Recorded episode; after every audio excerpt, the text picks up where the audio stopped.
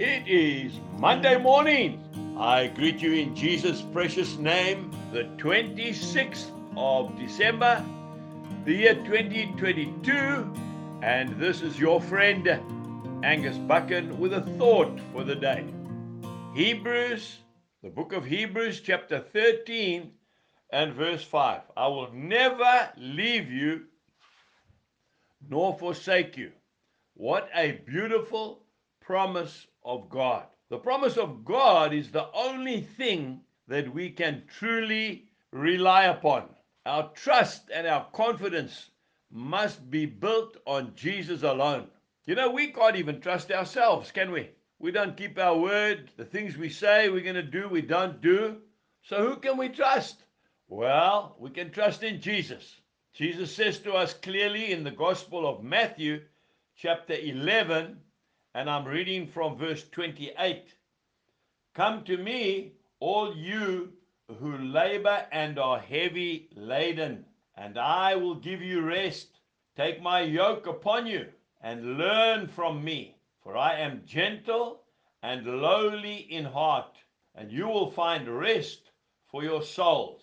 For my yoke is easy and my burden is light. Now, that is a promise straight from the Lord Jesus Christ's mouth himself.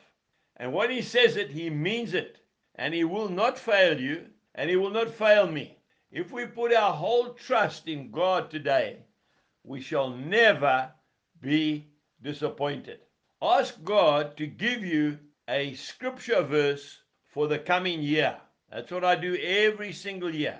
Now, you just read your Bible systematically, and God will show you a promise that He's given you. And then stand by it, and He will not fail us. C.H. Spurgeon, in one of his books, says, On man's word hang only what it will bear. On your own resolve depend not at all. On the promise of God hang time and eternity, this world and the next, your all and the all of your beloved ones. Isn't that beautiful? So, as we start looking forward now to the year 2023, our confidence is not in any man or any organization, on anybody's opinion, solely on the Word of God. He will not fail you. Have a wonderful day. Jesus bless you and goodbye.